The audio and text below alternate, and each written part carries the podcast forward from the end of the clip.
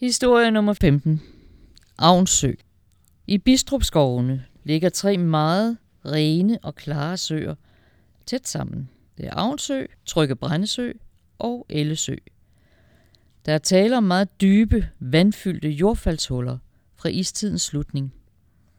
Flere savn fortæller herom, at den slags søer naturligvis er bundløse, og de står selvfølgelig også i underjordisk forbindelse med hinanden. I middelalderen må en ridder i panser og plade være faldet i Avnsø, druknet og sunket til bunds. Hvis man er heldig, kan man, når vandet er helt stille, og man er på det rigtige sted, stadig se ridderen stå på bunden.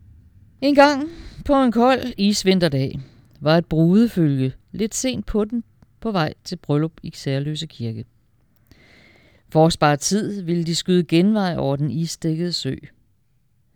Det var mere, end isen kunne holde til.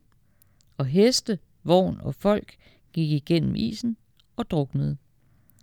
Den underjordiske forbindelse mellem Avnsø og den nærliggende Trygge Brændesø er helt klar. For da en kalv gik ud i vandet i den ene sø for at slukke tørsten, forsvandt den. Nogen tid efter dukkede den samme kalv op i den anden sø. Savn hører ikke kun den fjerne fortid til. Et nyt, men stedigt savn fortæller, at der under 2. verdenskrig styrtede et britisk fly ned i Avnsø, hvor den er dybest. Flyet blev aldrig fundet, så passer det nok ikke.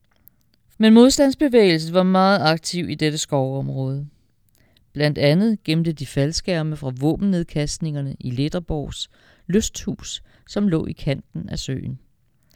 Det blev opdaget af besættelsesmagten, der efterfølgende sprængte huset i luften, så faldskærmene fik endnu en flyvetur. Savn og myter dannes stadig, og de har altid en oprindelse. Eller er det historien om en fjer, der blev til fem høns? Disse dybe søer i skovlandet har måske naturligt nok givet anledning til savn og myter. Øh, et brudfølge? Nej, selvfølgelig ikke. Altså, der er ikke nogen rimelig grund til, at man nogensinde skulle have taget dette vej. Men øh, et medvirkende årsag til, at der opstår savn om søerne, kan findes om vinteren. I meget strenge vinter, når der er rigtig tykt af is på de tre søer, det jeg selv oplevet forskellige gange, der kan søerne ligesom synge. Det vil sige, de udsender en høj klagende klang, ofte flere gange efter hinanden, og nogle gange er det ligesom, man oplever, at søerne taler sammen. Det er ganske forstemt mærkeligt og også lidt uhyggeligt, hvis man ikke kender forklaring på det. Men den ligger altså i, at vands rumfang afhænger jo af temperaturen. Det er jo sådan, at vand fylder mest ved plus 4 grader. Og derfor kan temperaturændringer betyde, at der opstår så store spændinger i isen, at den revner, og det skaber faktisk disse meget høje lyde, der kan høres kilometervidt.